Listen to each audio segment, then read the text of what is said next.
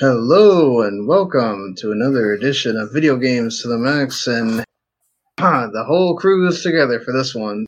I, I haven't looked at what number it is, so I'm not even going to bother guessing. But uh, I am your host for today, Sean Garmer, and here with me, as always, Mr. Marc Morrison. Howdy. And I'm glad to have him back once again, Daniel Anderson. Hello.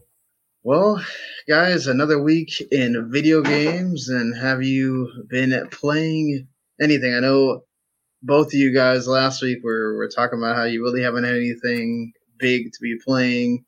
Daniel did send me a Trek to Yomi review, which I'll get up on the site tomorrow by the time you're listening to this. Marc, anything you want to discuss here? Beat Mass Effect 3 again. Only been like eight years since I played it last, or nine years. I picked up a game called Manifold Garden a few weeks ago, and I, I beat that. That's like a weird, uh, like artistic puzzle game, kind of like uh, oh, Superliminal or like the Talos Principle or something like that, or you know. Didn't that launch with one of the consoles? Ah, uh, maybe. Yeah. Uh, I mean, it's not that old. I mean, it just came out. Yeah. I mean, it came out in like 2019. Okay. Imported to like pretty much everything. But it's cool. It was like two or three hours, and then you can do like a speed run, which is like a lot faster and more, way more crazy. Uh, I picked up a game called Blue Reflection Second Light. Yes, I've heard good things about that game. RPG. Yeah, it's a little like JRPG, like porny, but it's fine. There's only women in the game, and they're all like six, like sixteen or seventeen year old girls, and they're all wearing the most like ridiculous clothing ever. It's all like you know Japanese schoolgirl outfits that are like really improbable. It's like Senran Kagura sort of, but not a fighting game. Well, it's not. That's like the weird thing is like they're all they're all wearing these like outfits, but they're not focusing on it. Or they do, Okay. but it's not like heavily. It's not like that bad. Let's say, you know. But isn't like, part of it is you're also like gaining extra suits and things for them to wear? I mean, I did have. There are some outfit options, but I'm not sure like how much I can actually buy later on, or if it's just like, oh, you got like four other outfits, and like one is a bikini, but it's only for like the main girl. Like I think there's like a bunch of DLC that you can buy if you want it to get way grosser. But but yeah, it's it's all right. It's an interesting RPG so far. I guess the two things I'll mention real quick. I I finally got my Game Boy Flash card, which I ordered in April first. So it only took a month and a half. Jesus, really? To be fair, it was coming from the Ukraine, and uh, they have an issue right, right, Wow. on right now. Yeah. So, Okay, yeah, that makes sense. I mean, it was like stuck. It was like stuck in Ukraine for like a month straight. Well, yeah. and, and then like May first, they finally decided, like they finally up, like, oh, we finally found it, or we finally got it, and I'm like, all right, cool. And I bought a NES action set with like Okay. complete in box. Well, you, you saw the picture. that looks but it's- that looks cool. Yeah, it's NES, two controllers, the light gun. I mean, it's like the basic like NES set. You know, Super Mario Brothers and Duck Hunt. It is cool. I never had a NES growing up. I mean, I played them as a kid, but I never actually owned one. And uh, Yeah. I I never played- had one either. That was my brother's console. I, I mean, it wasn't even in my my house. Like I, you know, I just didn't. Yeah. My mom was like, weirdly against consoles, so. But I mean, that box is so nice, and like everything in it is pretty pristine. So I'm not gonna play with this one either. Yeah. I I I got it primarily as a collectible. Okay, fair enough. Uh anything for you, uh So I bought uh, Medieval Dynasty last year. It's an early access. I've uh, updated it and have been messing around with it a little bit in the last few days, just seeing what all they changed and going through it. It's still it's a good way to kill an hour or two if you need to pass some time. I mean, nothing great about it, but nothing terrible either. It's functional. It works. Uh, I enjoy it. So I mean, it's a pretty solid game at this point.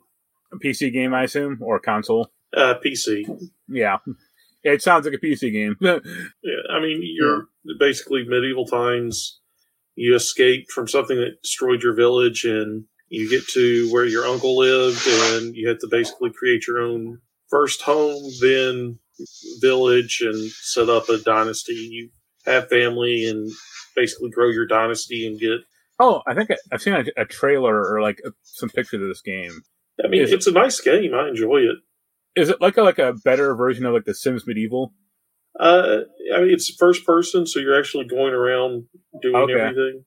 Yeah. Uh, it's not a It's not a third person game, but uh, again, I enjoy it. It passes some time, and it's it's entertaining enough. All right. Well, I haven't, uh, other than the occasional FIFA 22 game here and there, haven't really done much of that. So beloved FIFA is going away. Ah, it'll just be uh, it'll be the same thing, just have a different name. So, uh, unlike the college football game that they basically had to dissolve because they didn't know what to do with with oh well, how do we really pay the players? This Hey, one hey. they already know that system. So, That's coming back next year, next year though, so that'll be fun. well, let's let's see how far that really exists. Um, you know, considering what has been going on in the landscape right now with that with college football in general. So yeah, so it hasn't. It's been work and work, and it is what it is. Adulting sometimes gets in the way of things you want to do, as we all know at this point. But anyway, at least there has been some news, even though a lot of it is not really game per se related, is more like other game tangible related or what could happen to companies, uh, including Electronic Arts, pretty much being the looks like the next. Well, it wasn't too long ago. Marc and I talked about Ubisoft potentially wanting to be acquired.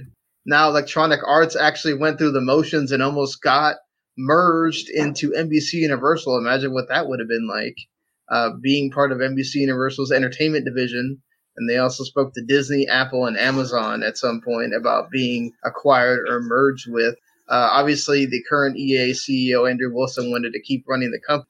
So that was What- part of the What company would agree to that? well, I mean, okay, let's say that let's say that, you know, the entertainment section is going to get spun off by NBC Universal, which this is probably why the whole thing actually lasted as far as it did. Apparently it didn't continue because of money propositions or anything. makes sense to keep the person in charge of, with the company making money, keep them there to keep making the decisions that make them money. It's they're just getting funded from somewhere else.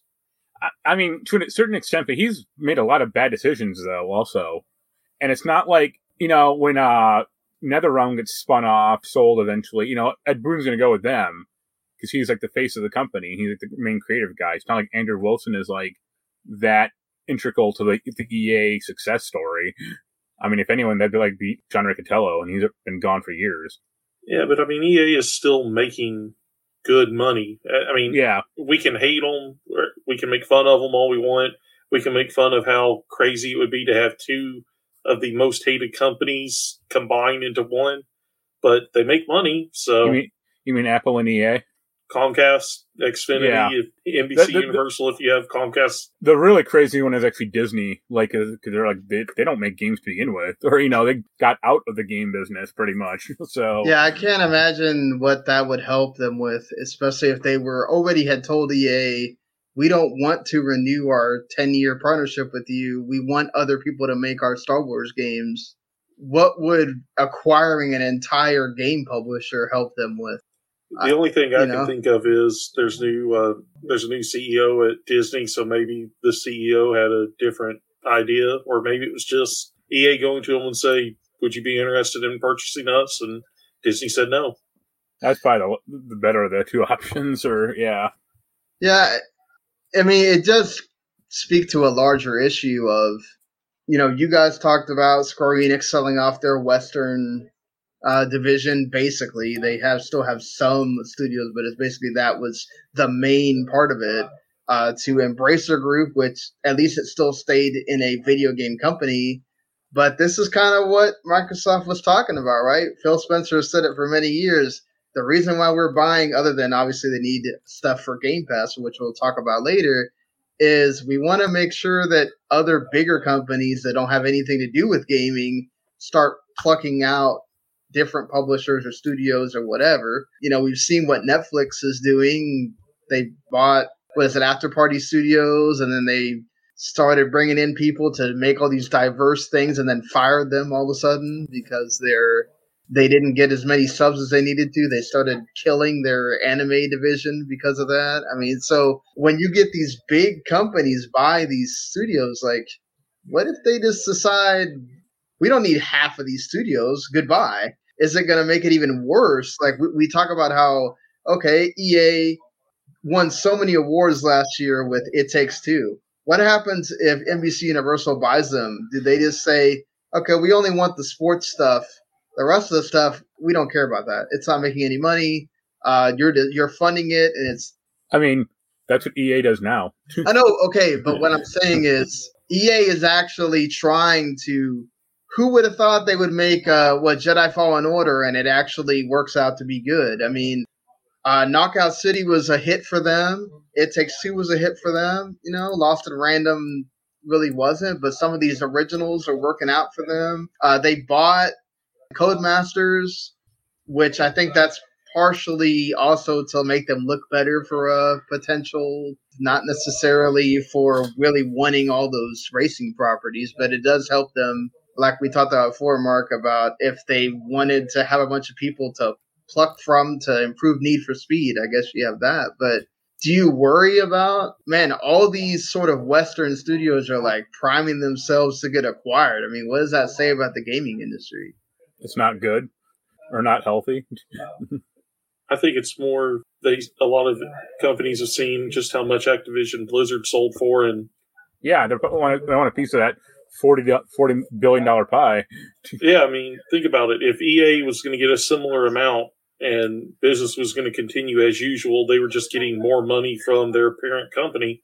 Why not do it? I mean, the people that are in charge will make a ton of money from the buyout and they still keep their jobs and nothing else matters. Or, I mean, nothing else matters to them because they're keeping their job.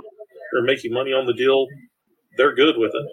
Yeah. Yeah. That, that's why EA wanted to merge, and not necessarily get acquired because merging would mean more like, okay, we're just keeping things the way they are, but we're merging with you so that you can help us pay for things. Like, I think if like they went up to Disney and said, "Hey, if you want to buy us, it'll be forty billion dollars." That's a bet. That'd be better, or that'd be a better, you know, potential right. deal than merging for sure. Right, but what they're trying to make it seem like is that merging would have meant more protection for them, and that, like I said, if they because I, I that's what I worry about. I worry more about these big companies that aren't Microsoft, that aren't Sony, that aren't Embracer Group. You know, they have another agenda besides video games, right? So where you know Sony has another agenda besides video games, but video games is a huge part of their pie at this point. So they can't really just go, oh, PlayStation. Same with Microsoft. Like we were talking earlier, that Microsoft originally wanted to spin off the the game division because well, they did like profitable they well they did put gaming into its own division. That's why uh, Phil Spencer is like head of gaming or whatever now. But I'm just saying like Microsoft has the money to do that. They are fitting the bill for Xbox. They're trying to push Xbox into a different sphere themselves. But like, let's say Apple buys it and they really can't figure out how to make this work for them, and they go, oh well. Kill all these studios like Google did, right? Google tried to get all these original studios, killed it, and then what happened? oh, now Stadia is some tech that they're trying to sell to somebody. I mean, could they end up being dying off because they don't get bought by someone? I maybe, so. maybe not. The fact that EA feels strong enough that they can do without the FIFA, which honestly, the FIFA license means nothing when you look at that series. It means the World Cup and nothing else because all the players, all the other leagues are another entity completely that has nothing to do with FIFA. So the fact that EA is still going without all that just kind of means do they really need that now? Whereas Ubisoft, I wonder, I wonder if they're really needing that acquisition or that merger to really be able to keep things going for them. And they just said that Beyond Good and Evil Two is going to be the most the bad most badass game ever. Oh yeah, what, what in ten years or whenever that comes well, out? They, they got Skull and Bones. They're good. Ugh. Well, I the think that- also you might have some of this acquisition going on with or people more openly talking about it because if the inflation keeps rising, if the economy contracts, luxuries like gaming might start getting cut from people's budgets, and yeah. you might yeah. see projects getting cut from that. Whereas exactly. a company like NBC, Universal, Comcast, what I forgot what its the overall parent company is, but at least with NBC Universal, they have properties that they could make games for to try to. I mean, it kind of aligns a little bit better than going to like Apple or Disney would work, but going to like Apple and trying to just have games from scratch wouldn't work. Yeah, and I don't think Amazon, even though their their latest project has worked with New World, I don't know if they have really proved that. I mean, Luna's doing okay, but like, Well, I mean, they- yeah. Lost Ark is like the actually like popular game. New World did well initially, but it's bottomed out. Right. I mean, Lost Ark's doing okay, but I'm just saying, like, they still haven't proven themselves. Like, oh, well, they could take an EA and really do something with it.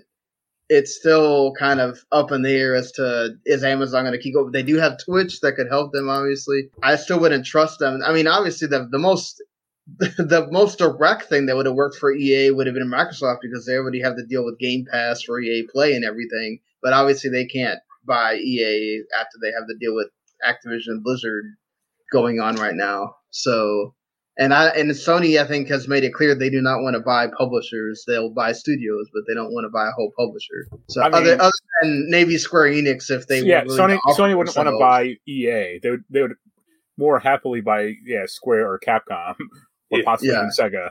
Yeah, I think uh, if EA does get bought from the information in the story, they're going to keep running just as they are now. They're just going to have extra funding from a parent company. I don't think anything massive will change with it, honestly. Ah, we'll have to see. I mean, once that parent company's putting in money, they then have the right to tell you which games to make and which ones not. So, They do, but Yeah. as long as EA Yeah. is still making money, they're to, I would imagine they're going to be more hands off with it. yeah, I mean, when you have Madden and you have whatever the soccer game is going to be called, and you have what Mass Effect and Dragon Age that whenever they do, those games do come out, will sell well. That will obviously cut you some slack for a while. But I wonder if they start looking at things and going, oh, hey, these games aren't really making a lot. Do you have to keep making them? That's that's the thing that's kind of worrisome is you kind of want to still be able to see some of that stuff happen. You know, you still want to see the It Takes Twos and other things come out of that studio as well. You know, EA just published that. They didn't. right? But they're Yeah. they're putting the money towards it, so yeah, somebody else could pick them up, and Microsoft could add them to the ID at Xbox or whatever. But they're still putting the money in. So if another company is the one that's actually sort of saying, "Here's what you can make, here's what you can't," does that start affecting those games? You know, or does they just say, "Okay, well." As long as you're putting your money in, not ours, then whatever. We we'd have to actually see that happen. We te- we technically haven't seen a that happen yet. Well, I think the other thing with NBC Universal you'd have to look at as well. Think about all the IPs that they they own for TVs and movies, Right. and they could you could see NBC make a Mass Effect or a Dragon Age TV show or miniseries or movie, something to try to get more people interested in Peacock. Exactly. I mean, that could happen, like you said. You know, Um, we, we yeah, I mean they could see be it. looking at it not just to get the video games, but to get the rights to the IP to make movies and TV shows with them. I want Yeah. I want NBC to buy EA so they can make a Madden TV show. But essentially, like Hard Knocks, but the whole year. Moving on from merger or acquisition news to, hey, Raven Software finally got what they want after all this time. They got their union. 19 to 3 was the final vote. It's going to be called the Game Workers Alliance. That's pretty encouraging for perhaps further things happening at other video game companies. Uh, how Yeah. will Microsoft deal with this? Uh, I think Microsoft Yeah. has said that they're fine with it, but I look to EA Yeah. or to Activision's going like, no, we're just going to shut down Raven now. I mean, I'm pretty sure Microsoft would not let them do that, or they would re-resurrect Yeah, Raven as soon as the acquisition happened, because that would just be so bad PR. So- question is just so I'm trying to be really. I've dealt with unions at jobs before, and some are good, some are bad. If they're not going to try to gouge the parent company, if the union does not try to gouge the parent company and just tries to make things fair, I don't think it'll be a problem. If you get a union that's trying to gouge the parent company, not really help the workers, and it's just trying to make some money, I think you're going to see some pushback, and you could see Raven getting closed down if it's not profitable at this with the union there. Now I know this is only QA workers, but I, I mean I've seen I've been in places where people had because of a union, people have been lazy, not done any work, and basically couldn't get fired, or it was too much trouble to fire them. I've also been in places with the union where the union's been really good and it didn't protect those type of workers. So it really just depends. But I could see this going either way, or just because we're only talking about 22 employee or 28 employees, I think. I could see Yeah. it just not really mattering one way or the other because it's such a small group of employees currently. Right. I Yeah. mean, it is a small subsection of the bigger overall Activision, Blizzard, all that. So, considering how Microsoft already, you don't really hear a lot about people saying it's a bad place to work or anything like that. I, I'd imagine that they would do what they can to work with that. I don't think that salary or anything like that is going to be an issue for Microsoft, obviously. Um, No, I think the main like yeah. Activision problem was like uh, over like overworking or like too many hours, Right. Or yeah, overtime. But I mean, until the buyout gets final regulatory approval, Activision's still in charge, so they could. Right. I mean, it, who knows what's going to happen at this point? Yeah, I mean, and I, you know, I just mentioned people don't really talk much about Microsoft. Honestly, you don't hear that much about Sony PlayStation's uh, workplace either, except for in the case of there is now another gender-based discrimination, gender-based harassment suit that was uh, filed uh, against PlayStation. The first one was dismissed in April. Uh, that was why we really didn't talk about it much because it felt like they announced it and then pretty quickly it got dismissed. Uh, it wasn't like the Activision Blizzard one that kind of stayed on and kept going. This one again is the same kind of thing of kind of just discriminating against the genders. Obviously, we have a a different thing where you have PlayStation in Japan, PlayStation United States. Uh, so that's uh, two different forms of looking at a workplace. Uh, Yeah. Any any Yeah. thoughts on this? You think this one's going to have any more legs than the other one? I mean, From what I read, this one is the same person is involved with it. They just added more proof Ammo. and more examples of what's happened to get around the reason that it was dismissed the first time. And Yeah. I think I think other people have come forward with similar stories. Uh, the big thing is, is it going to be?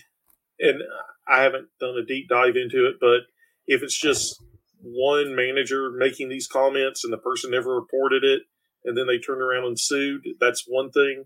Whereas if it was reported and then it was ignored, that looks bad on the entire company. You can get away by saying it's one manager, we got rid of him, blah, blah, blah. There's no reason to sue. But if it was reported and then ignored, that's when you get into these big lawsuits. Though what's the specific about this one is that it wasn't the last one was very broad. So the last one was trying to encompass all of playstation's employees in the united states. Now it's oh it's only these women who worked in the california branch of playstation under this vice president. And one of the allegations that's sort of the one that's kind of the biggest one that was added was uh, at Sony Online Entertainment, they received an email from an engineer saying that I shouldn't wear a skirt anymore because it was distracting him. And then uh, there's also men ranking female colleagues on hotness levels. And there was an email distributed with filthy jokes and images of women uh, used throughout the workday uh, to share further offensive images of women. It almost kind of screams a lot like that one from what is the studio Quantic Dream, where Yeah, the boss is a pig. yeah, exactly. I, I mean, I, I that's terrible that these women had to go through that. Yeah, I don't think it's like a systemic problem though. Unlike yeah, you know, no, no, that's that's why. She, yeah, exactly. I mean- this is that. That's why that first one got thrown out because it's like you don't have any evidence showing that this is an entire PlayStation problem. yeah, You need to be a bit more. Uh, oh, so this is a that boss problem. Okay, then let's th- make it about that boss. I could see them getting some kind of lawsuit win here. I mean it'll settle. Yeah, Yeah, I think Sony's Yeah. going to try to settle it as quickly as they can just to keep it from blowing up. Because if it if it is more widespread and more people come forward, then they could expand it. And I don't think Sony wants to see that happen. yeah, probably like nipping in the bud before it gets to uh, anything that would even approach the Activision Blizzard level, if there is that. But Yeah. you have to hope that there's not. Um, again, terrible for these women that went through that in their specific uh, workplace uh, that that is under the PlayStation umbrella. You never want to see that. Uh, hopefully, it it does not. You don't find out that this is a bigger thing because you'd hate to see that. Just, I mean, obviously, this is a big thing in gaming. It's we hear about it, we heard about it with indie studios as well. It's not anything new. It will probably continue to be coming out uh, throughout these years as people do more investigative journalism about this stuff. Let's just hope that the more this stuff comes out, the more this shows workplaces in gaming that you need to change and don't be this way. Don't be this way. We don't need that. I guess I wouldn't say it's surprising. Um, it feels like this is kind of just a thing that to me like when you when you go back in time and you say oh spider-man was offered to microsoft for to be an xbox exclusive and they kind of just said no uh, we're going to focus on our own stuff. And then playstation said oh yeah but you got to make it exclusive and we'll go ahead and make a, triple a aaa game for it. And then they picked insomniac. Well hey man microsoft had crackdown. They were ahead I don't know that it. I mean, some people were saying, "Oh, this is such a huge loss for Microsoft." It's like, okay, if Microsoft had it, are we sure they would have picked Insomniac to do it? So if they picked another studio, we wouldn't have had the same game that we have with Sony, right? So how do we know that it would have been a big loss for Microsoft? Maybe it would have been worse. Like people would have been saying, "Oh my God, they ruined Spider-Man."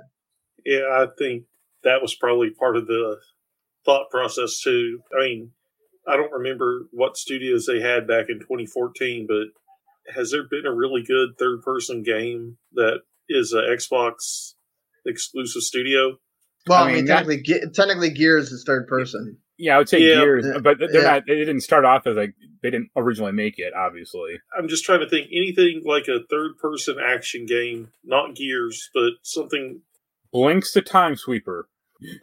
Uh, well, Recore that wasn't no, good. so, that was Capcom like, too, I think. No, it wasn't Capcom. It was, yeah, but that was terrible. Yeah, yeah like they yeah, don't like they, that's not their bread and butter, really. Right. Yeah. I mean, I think I mean, it also I mean, just didn't fit in. I, like, I mean, I was I mean, joking about Crackdown, but I mean that that'd be it, kind of. But they didn't obviously originally yeah, I, either.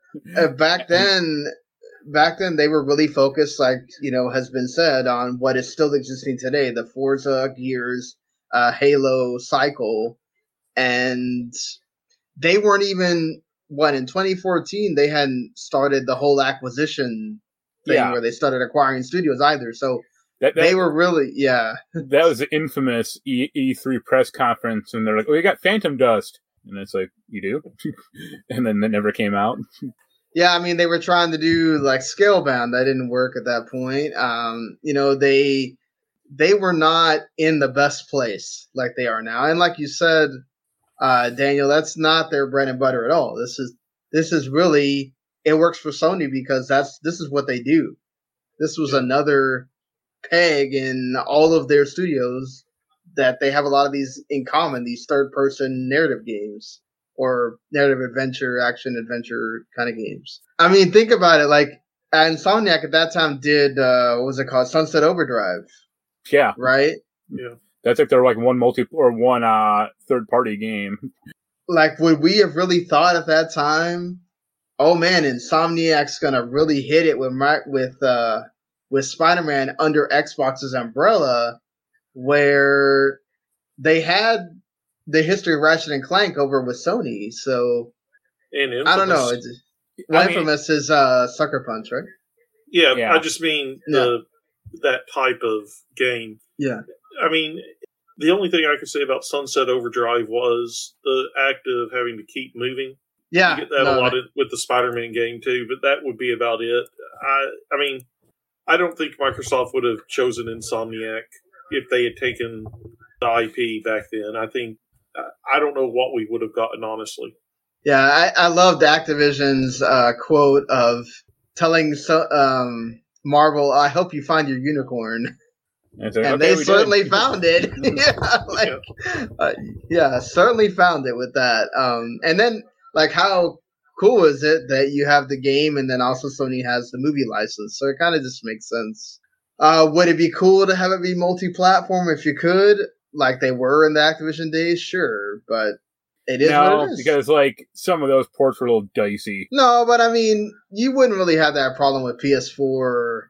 No, not not that, but they beyond, always, they yeah. always put in like the Wii, and it's like, wait, why? Well, no, no, yeah, like I don't think we would have a Switch version of Spider-Man. I'm just saying, I don't. It would be cool if you were an Xbox only owner and you could play those games. But obviously, when Sony's put fit in the bill, that's just part of it, right? You're not you're not gonna be able to do that. However, uh, Microsoft is making well, not Microsoft, I guess. Uh, Game Pass, their major thing that they always want to push, uh, is making waves for another reason. Now, again, I'm just bringing this up. Uh, the two people that are involved in in this entire article that Kotaku wrote are actually people that I know. Tony Polanco and Gene Park. They're both, you know, game journalists. Uh, they had a conversation with each other basically on Twitter about how they were unsubscribing from Game Pass.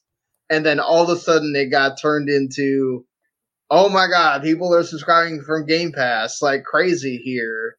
Oh my, uh, I'm getting burned out. And really what he was trying to say was Microsoft hasn't lived up to what they were saying, which is you were going to have a first party game each quarter. They've had to delay their two big games, like y'all talked about. And then they haven't really, you could say, delivered with the big third parties either. They've relied a lot on relied a lot on indies this year. I put the breakdown here in the the doc as well, if you guys want to look at it for the AAA's from January to May of last year to this year. Um, a lot of sports games, a lot of racing games that they're relying. A lot of that's from the EA Play thing. I mean, like I'm a Game Pass subscriber, but I love indie games, so I always subscribe to it because there's something to play. Also, especially for me right now, where I don't have a lot of money to spend on games at all. It's something you can pay your 10 dollars a month, and you can play stuff that comes to it. Daniel, you also, you know, you just reviewed a game that was on the service. I mean, what do you think about like people saying, okay, you haven't really been delivering the AAA games. That's what I like to play. I'm I'm unsubscribing. Is that a big problem for Microsoft? Or are people kind of doing this a little bit too early? Should they wait for that big showcase in June? Like, what are your what are your thoughts here? I mean, I'd be interested to know just how many people are actually unsubscribing. Uh, for somebody like me who doesn't have a lot of money, doesn't have a lot of time to play, there are over, I want to say, over close, right around 500 games, four or 500 Right. games on Game Pass if you add in the PC games as well that you get access to. I have been happy with it, even on, I mean, now I'm including the PC side on this, but there's a lot of games on the PC side as well that I've played, I've enjoyed them, and maybe they're not AAA games, but they're pretty high up there. And it's given me a chance to play some games that I otherwise would have had to wait for the Steam sale and then work through a backlog trying to get to.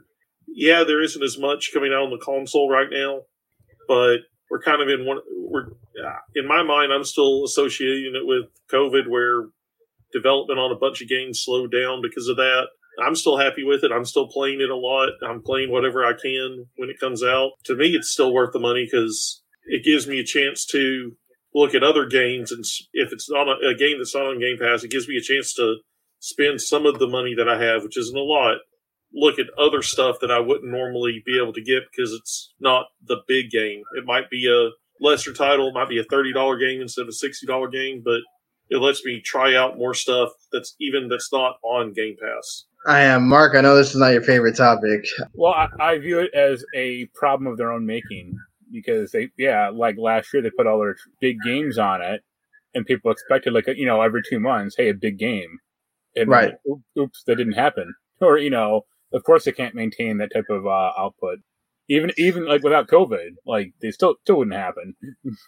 Yeah, I mean, you buy all these studios, right? And it's it takes time to make those games, and then all you what you see a lot of is delays or games that are very far out, and so people say, "Well, it's going to be a while before those games come. Why do I need to keep subscribing to something that I'm not really using?"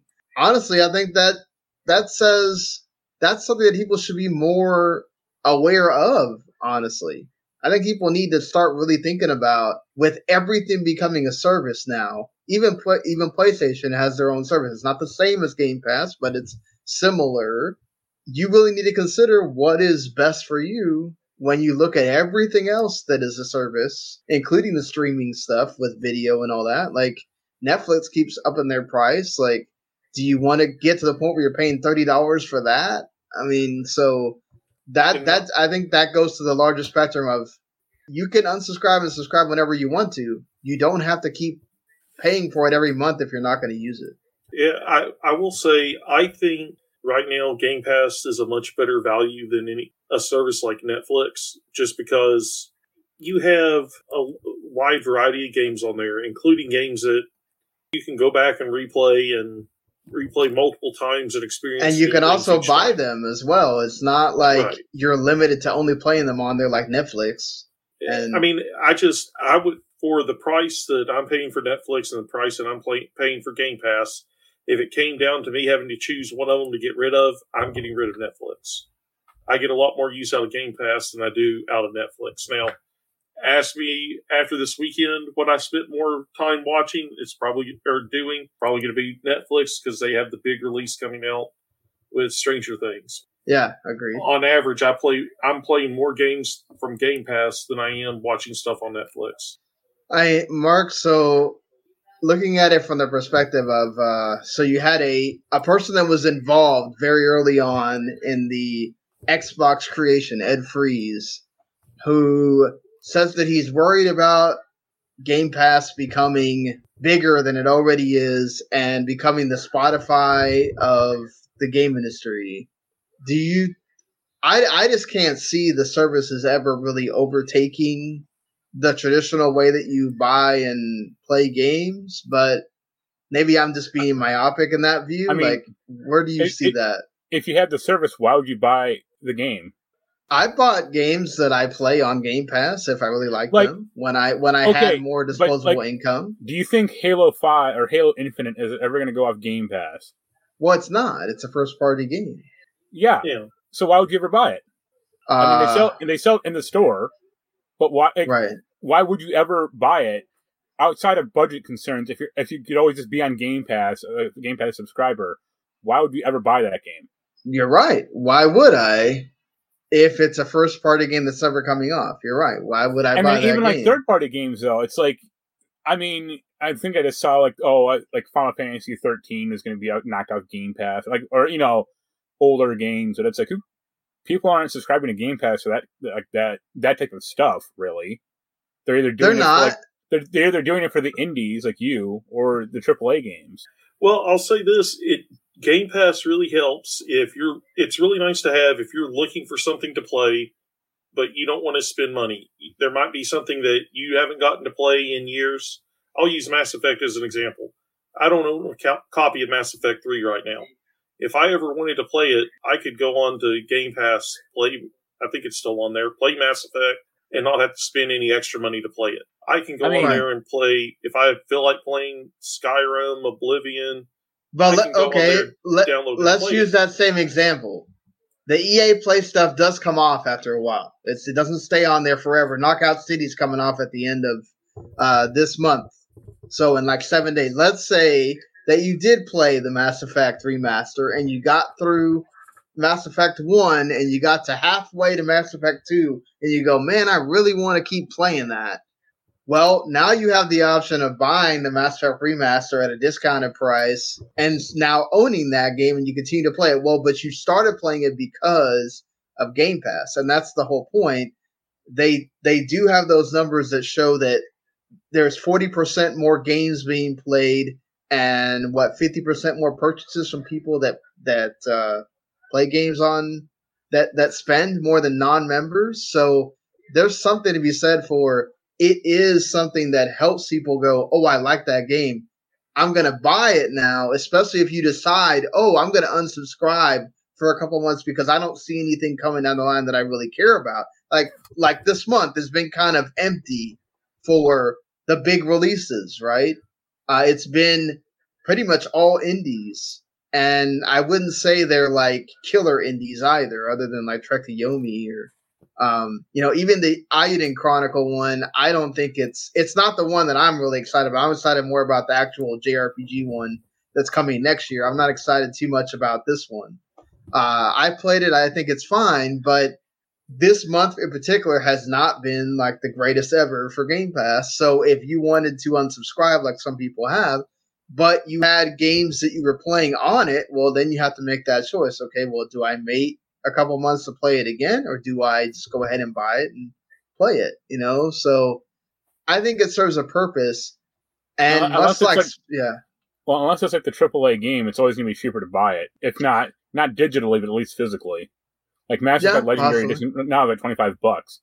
uh, yeah, unless it goes on some big sale at some point, yeah, it will always be cheaper to buy uh, physically. I mean, I just don't think we need to worry about like it becoming like what Spotify is for music, where pretty much everything's on Spotify for the most part, other than a few people here and there that have chosen artists that have chosen not to be on it. Um, you can complain about the model of how those artists get paid and it's not the greatest and whatever, but even they have numbers that show that more people buy music or at least listen to music now because they're in these services uh, compared Yeah, but to the when developers aren't, aren't getting are getting paid peanuts. Oh, I agree with you. They're getting paid peanuts. But if we had to start going back to the old ways of, well, you get the single and then hope you buy the album and the rest of the album sucks, people aren't going to buy albums that much anymore. I think it's, I just don't think that works for games because we have other ways of, of understanding if that game is going to be good or not before we go and invest that $60 or whatever it is that we want to pay for it and Xbox is a way to do that. So is going to be PlayStation's game trials thing. I don't know. I just think that we're not going to, we're not going to, I think we are going to see like, let's say our, our kids generations, right? Daniel, mine and yours of saying, oh, we grew up with everything's a service. So I'm kind of used to, I just turn on this thing and the games are there and, uh, or they get used to the free to play stuff and that's what they play and maybe you don't have that biggest investment. I think personally it's not necessarily the the game pass or, or the playstation plus. I think it's the free to play games that stand the chance of making it to where we're going to start seeing more of these games as a service and more and more of that happening than than game pass and playstation exist playstation plus existing i don't know that's just me i see that being more of a thing that's going to happen even further and further than saying more people jumping on Game Pass, more people jumping on PlayStation Plus. I think Where- the free to play model is. I think I don't know. I there are some people that love it and will spend a ton of money on it, and then there are others that refuse to pay a single penny. I think if we so without getting too political or involved too much in economics, if we are going into some type of recession where people are suddenly having to watch their spending, I think you're going to see a lot of free to play games start disappearing because people aren't going to have the discretionary income they've been having. And I think that's when you're going to see stuff stuff like Game Pass, like the PlayStation service. More people are going to be relying on that to pick up and play games, picking up a cheap used copy down at GameStop or picking up a copy when Walmart marks down some of their games on Black Friday. I think Game Pass is going to keep a lot of games around in people's minds, and you're going to see studios start using that to determine, well, yeah, this title might not have had a lot of sales, but people are still playing it a lot, so maybe it's worth revisiting the IP later on. I am Marc. We have seen some of that be positive and some of that be negative. Of oh, a game is on Game Pass, it gets a lot of buzz, right? But then when you there's a game that you think should be on Game Pass that doesn't, you kind of see the neg the other side of it happen, right? Where people are like, "Oh, that I'm gonna wait." They complain about the fact that it's not on there. Like, is there a possibility of that? Let's say Sony starts getting into that as well, of like starting to pick up more and more games to put on the service that are newly released, not necessarily the classic stuff. And people start just saying, "Oh, well, it should be on one of these services," and it's not. Like, doesn't that affect the games as well? No, it just creates a bunch of entitled gamers. But I mean, okay, let's go to Daniel's thought process, right? Of saying, okay, people don't have as much money to spend Then on games. That you that's know? fine. Like you don't need to. Gaming is not like a need, like a requirement. If it's between like you know having food on the table or having an Xbox like uh, Game Pass subscription, I'd rather have food on the table. you know, like Well, Right. I, I'm just talking about like your entertainment dollars. What are you getting the most bang for your buck, the most entertainment out of? To me, I'd rather play a game on Game Pass. It might be a five, six year old game I haven't played before. I just didn't get around to it when it first came out, but it's good. And I'm going to see, let's say 10, 15 hours into it, which would probably be more than what I would get to sit down and watch TV, watch something old on Netflix. I mean, I feel like there's with the amount of titles currently on Game Pass. Now, if you cut those in half, it could be a completely different tune.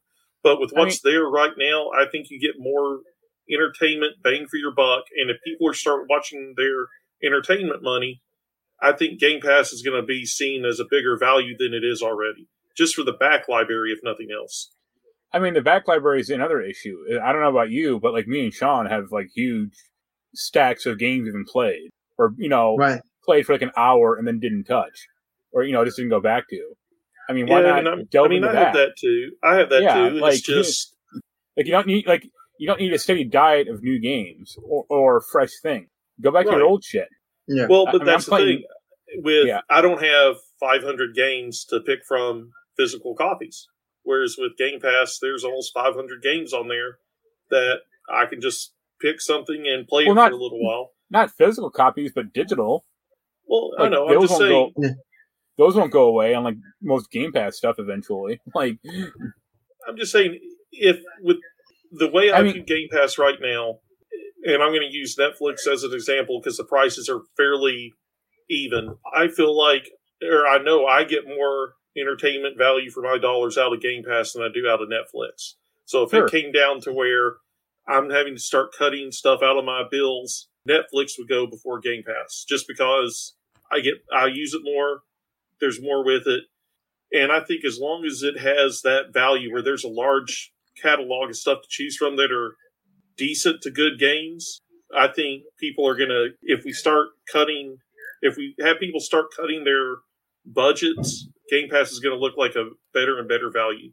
Okay, but let's say to the people that that okay, we, we played a lot of these games, right? That are on Game Pass and and everything, and you're and you're saying, well, but I need that sort of steady diet of what you promised me. I need those newer games to get me to keep subscribing to this service, and especially now that you're cutting off two of the big games that we were expecting, just like last year. Okay, last year we got the two big games, right? We got Forza, we got Halo, which now people are thinking, oh, maybe we shouldn't have gotten Halo, but that's beyond the point. It's already out. You can't do nothing about it.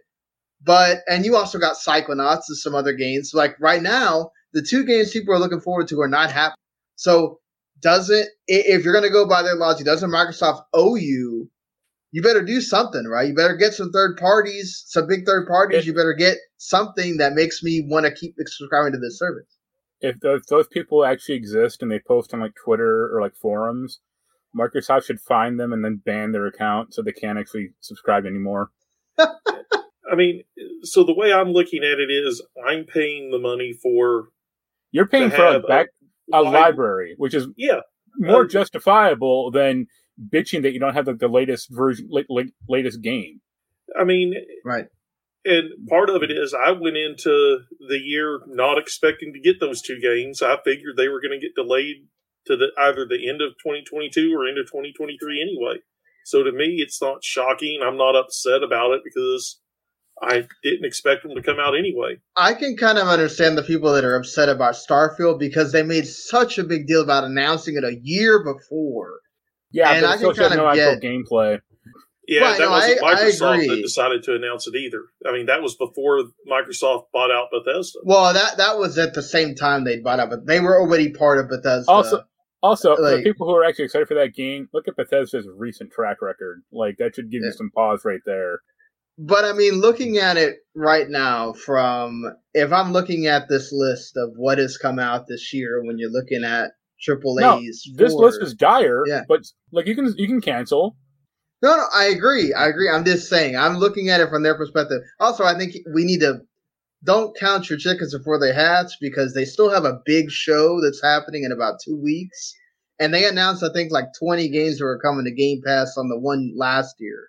So yeah, we're not going to suddenly like- say like, "Oh, Halo, we finally fixed up Halo and it's available now." No, no, they're not going to say we finally fixed up Halo, but maybe they do announce a bunch of third party deals that they made with some games. Uh, and they, cause I bet you they're going to do that same thing they've been doing for the, for the past, I don't know how long. Every game we show today is going to be on Game Pass. And there's going to be some big third party games that are, you, maybe you don't expect that are going to be on there. And then people are going to be going, well, I got to subscribe again. And that's what I'm saying. Like everybody that's complaining right now, I think you need to let June 12th happen. Uh, and also Summer Game Fest as well on June 9th before we start saying, oh my God, this is dire. It's the, the whole year is done. Forget that. You know, if you're an Xbox only gamer, I get you're upset right now, but I think you need to be, be ready because I don't think Microsoft's going to be hyping the hell out of something if they don't have a lot of things, uh, ready to, to show for that event. So maybe it won't be everything you like. Maybe there will be some more indies that you don't care about, but there will be things that they're going to get you hyped. I'd imagine. Plus, you know, you got uh, Cuphead coming in about a month, so there's that as well. But anyway, uh, moving on to a few other things here. There's a Death Stranding sequel coming, thanks to Norman Reedus, who decided that he was going to mouth off about there being a part two. Maybe. I, I kind of thought that like after they come out with this like that big collect you know that like remastered whatever version that is the the what do they call one? those? Yeah the P- but PS5 has that special name for it that they that they give. I I can't think of it right now. But yeah it was like oh all these features of how to basically make the game easier to play it kind of seemed like that's it right? Where Kojima's moving on uh, you have all these other rumors about Kojima's making a different game and all that stuff. Doesn't mean he couldn't have two games going on at once. That's interesting that you have a part two already happening. Are are you? Uh, I know you guys weren't um, the most hyped about Death Stranding one, but we have to you have to wonder how much they're going to re, re uh, reuse. yeah, Well, and even if they just started, if they just started work on it, we're what four years out at the ideally or realistically four years out from getting the game. Maybe three if they if it, they're reusing a bunch of stuff. I mean, I don't think it, it's not like it's something that's going to be coming out next year. You might see a official announcement next year, but you're still looking at three to four years before the game's actually playable by anyone outside Stranding- of the studio. Death Stranding two will just be PT length. It'll just be like an hour long. All we'll get is a trailer. Uh, yeah. All we'll get is a trailer, and then like two years later, oh, here comes the game finally, or whatever. Um, he did say it's like two or three years out, uh, possibly. Um, it took him what two or three years to finish all the mocap sessions and everything with the first one. I Yeah, but that's, that's- that's- insane. That's the thing is like they can reuse a lot of that.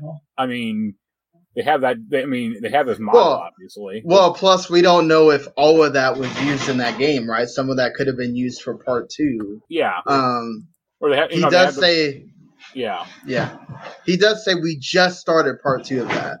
So, yeah, I don't think that that's coming pretty soon at all. Right. Uh, let's, let's get to the two more games things that we have here before we get into like some of the, I guess, TV stuff. Arma is coming back. It's coming to console. Uh, it's actually currently available in early access. What do you, any thoughts on this? And there's also a Shatter Remastered Deluxe coming, which has been announced for uh, basically all the consoles. Uh, coming Nope. late 22. Don't care about Arma. Shatter's awesome. So it, for people like me, have no idea what that is. It's Breakout, but it's like uh has a cool look to it and has, has a really great soundtrack. And you can uh, Awesome. it, it's like more physics based because you can like suck in the ball and also like push it out. And it's ten dollars. So. Yeah, I mean that's I think that's what the original game was. It's funny because like the studio who made it, like that guy, that game actually had a, fair amount of buzz back then, and the studio didn't do anything afterward. They made like rugby games or like you know bullshit like that. And it's like, why don't you make another good game? Like, Atari came out with their own like uh, breakout um, remastered thing earlier this year as well. So Yeah, any thoughts on either one of those? I know. Dan? Ar- huh? Go ahead. I just know Arma has like a, a following, but I never played it because it's just too hardcore. Well, I kind of wonder if uh, this is trying to get people, fans of Battlefield, the series, interested in Arma.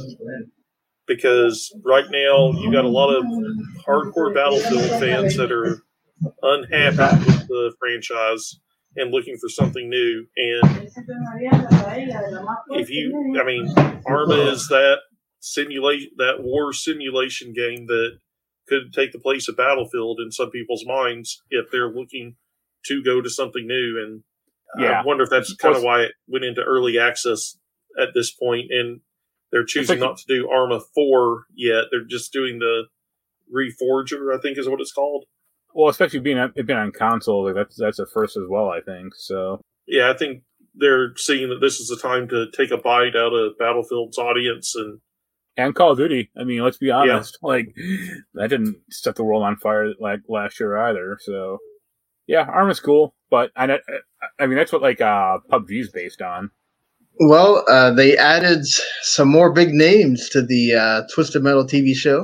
I don't know if that's going to make you guys watch or not, but uh, Thomas Haden Church and Neve Campbell are now joining Anthony Mackie and Stephanie Beatriz in the upcoming Twisted Metal TV show. Uh, Church is going to be Agent Stone, which is the highway patrolman, and then Neve is going to play Raven. I, I have no affinity for Twisted Metal at all, so I don't really care. Uh, I like all Um, these actors, and I like.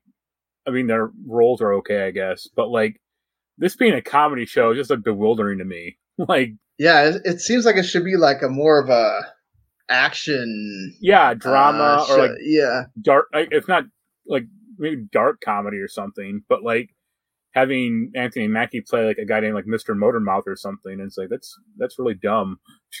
yeah.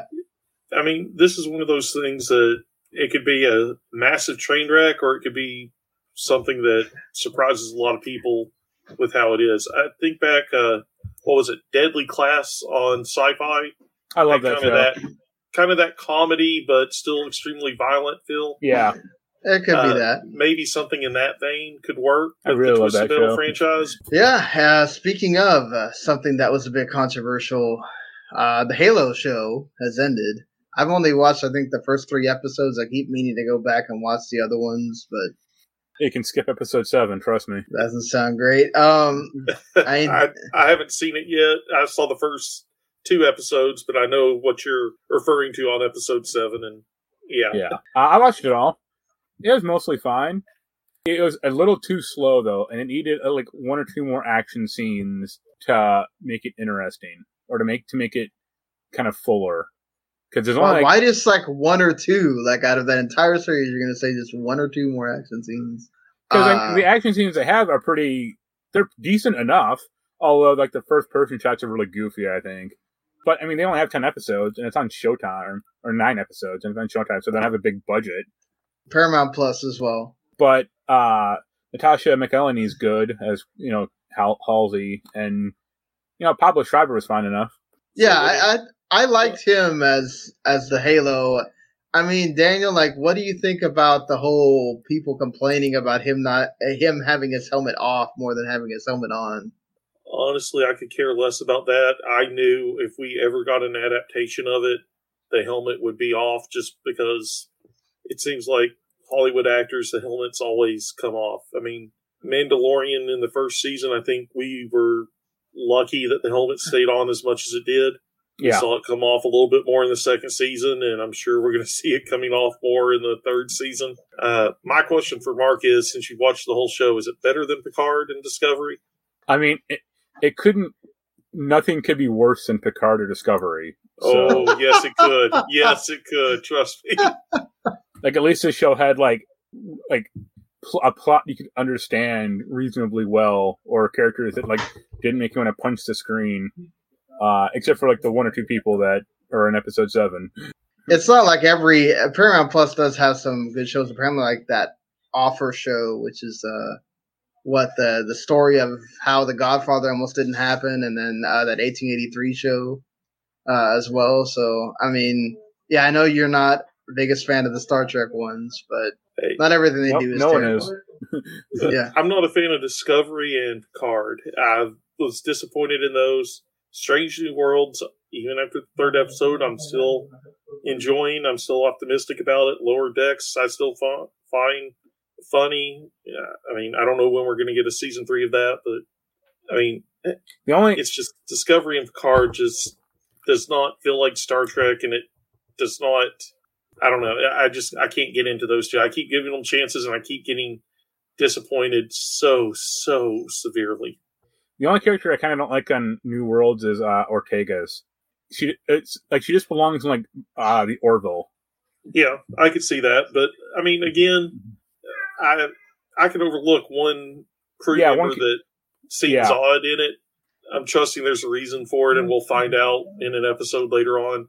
But we have already seen a lot more character development in three episodes for different cast members And- and- than we've seen and- on Discovery and four seasons.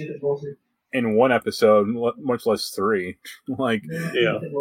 Well, I just said all three because it seems like you get more characters, discuss, more character development in for different characters in each episode than you get in the entire four season of Discovery for one character. yeah, but yeah, Halo's fine. I mean, it's not as good as, like The Witcher, but they're not the budget, obviously, quite as uh rich in mythology. I mean, they're basically making their own. So They did say that pretty much there's a Halo season two happening already. okay, yeah, already Um, got they got picked up or got yeah. So So hopefully Halo season two doesn't uh, get worse. Like uh, apparently many people thought The Witcher season two did. So uh, ho- hopefully it gets better, not worse. Um, anybody else uh, besides me watch Doctor Strange: uh, Multiverse of Madness? What did you? I, I thought it was good. I liked it. Yeah, I did Um, too. I thought it was, uh I liked a lot of the Sam Raimi shots. Um, Yeah, but I thought you it was could weird- definitely tell there's a lot of Sam Raimi in it. the two weird things to me were for a movie called Multiverse of Madness. They only went to like one damn alternate universe. Yeah, the the the montage of different universes. That was your yeah, which was cool, but like they did that in like you know everything and everywhere uh, all at once kind of stole their thunder a lot. Yeah. and then I was really confused about like alternate reality Wanda, like why she, who was her husband, or like how did she, how she had the kids. I'm assuming that the you know Vision is just not existent in that world. Like she's already accepted that is not there, or he actually he tried to do the escape thing and he didn't come back. You know, he died and she didn't bring him back or something. I, Or the um, Infinity Stone helped them father children. Maybe yeah. I mean, Well, no, or- because or- he's he was dead, right? Like the whole point was that other than that new Vision, who's not really Vision, right? He's uh like copy or whatever. or is so a? Vision is de- Vision is dead, right? So Maybe because I mean that was their whole big conversation during the battle. You replace all the parts. yeah, yeah, I mean, is it's still the same thing. yeah. Uh, I mean, I think he'll come back eventually, and I don't. I also don't think like Wanda's dead. no, I don't. no, think no, she that, she's And- definitely not. No. well, I think I can give you my opinion. I don't want to spoil the movie for anybody, so if you haven't seen it, don't look at, don't listen to me in the next co- little bit of this conversation. But uh, the Doctor Strange that came back to the uh, what they, did they call it the six one six universe? yeah. Yeah, the six one six. Yeah. I think it was actually the evil Doctor Strange that was trapped in the universe that had the incursion.